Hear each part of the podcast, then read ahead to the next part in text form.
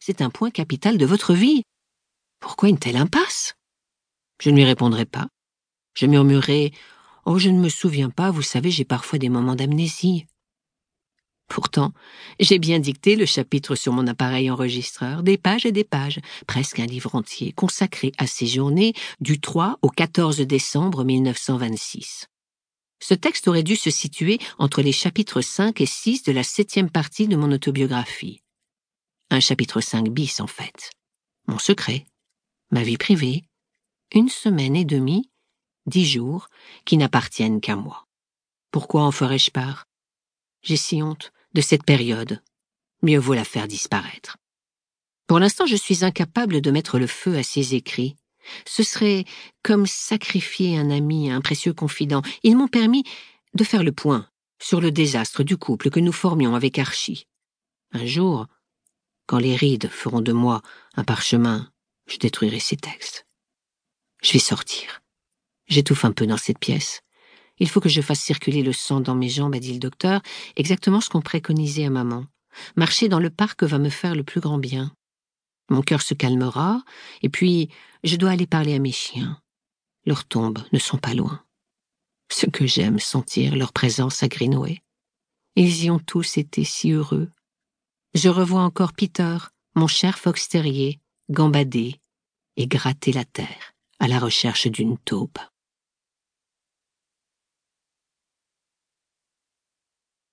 Chapitre cinq bis. trois décembre mille neuf cent vingt-six. Je quittai la maison aux alentours de vingt-deux heures.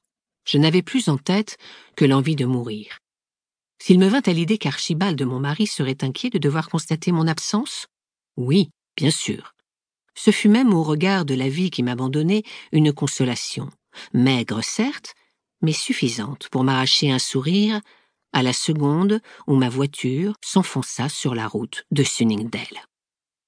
La nuit et le brouillard, les armes dénudées, lançaient leurs frêles bras vers le ciel endeuillé, mais je n'y fis guère attention. Mon regard, s'il les constata, ne s'attarda pas sur les reliefs et ambiances d'hiver.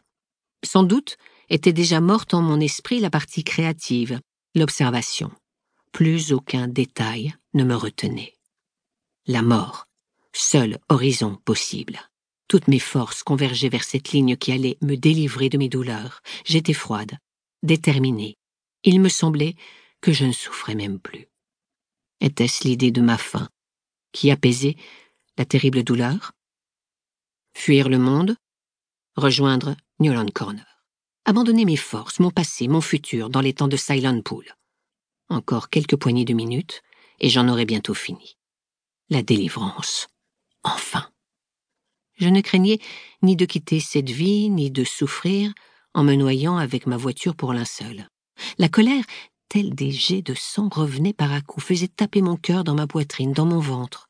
Mon époux avec cette femme, sa maîtresse, Nancy Nil, cette sotte, mais pourquoi elle?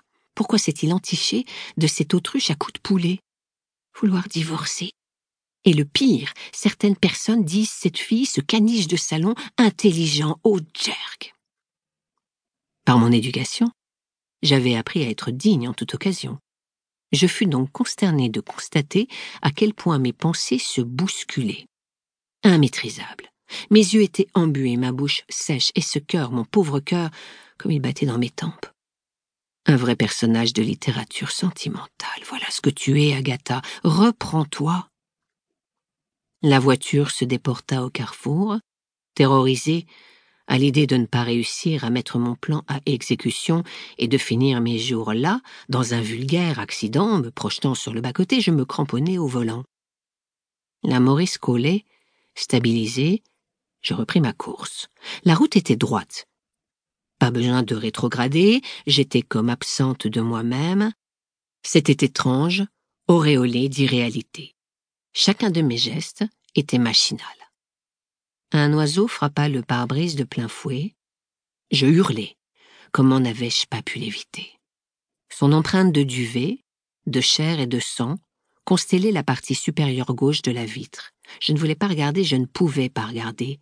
La mort de ce merle ou de cette pie, je n'avais pas eu le temps de distinguer le volatile, me sembla si cruelle